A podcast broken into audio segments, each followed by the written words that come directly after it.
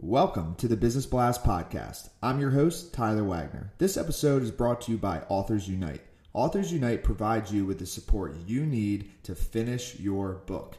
Best part is, after you finish your book, they take care of the entire publishing and marketing process 100% for you. So, if you want to become a successful author, make sure to check out authorsunite.com. Now, let's jump into the episode.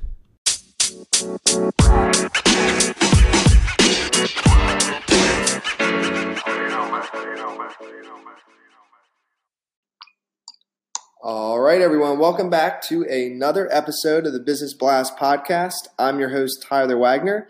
Today I have Jarika Dodd, PharmD MS, and she's a pharmacist and founder and CEO of Your Pharmacy Advocate, Partners in Safe Medication Use, uh, a virtual concierge pharmacy consulting service serving patients and practitioners nationwide. So, welcome to the show.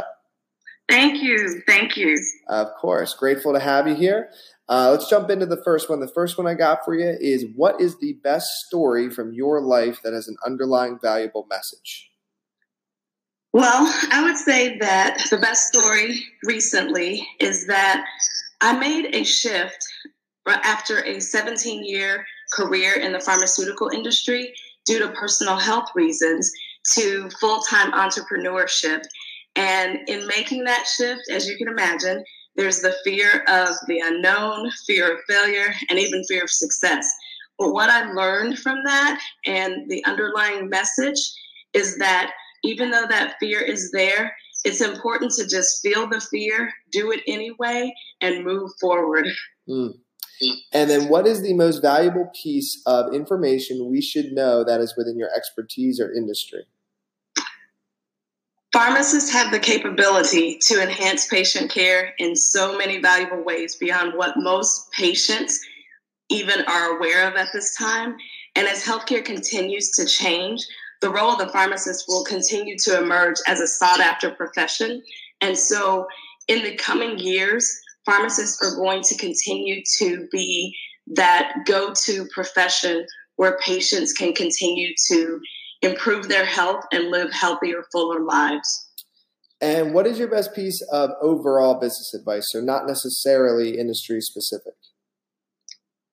That would be to do what you excel in and to hire, contract, barter, etc., with people who excel in the other skill sets that are needed for your business. For example, I do not excel in bookkeeping. So instead of me spending my time trying to learn bookkeeping or try my hand at it, I think it's best to outsource that need to someone who has that skill and for me to excel and use my time where my skill set is best suited. Mm, I agree with that. Um, and if you could give your younger self one piece of advice, what would that be? Oh, I would say to worry less because most of the things that we worry about never happen anyway. And if they do, it will still work out one way or another. Because when we worry about the future, it steals from our present joy.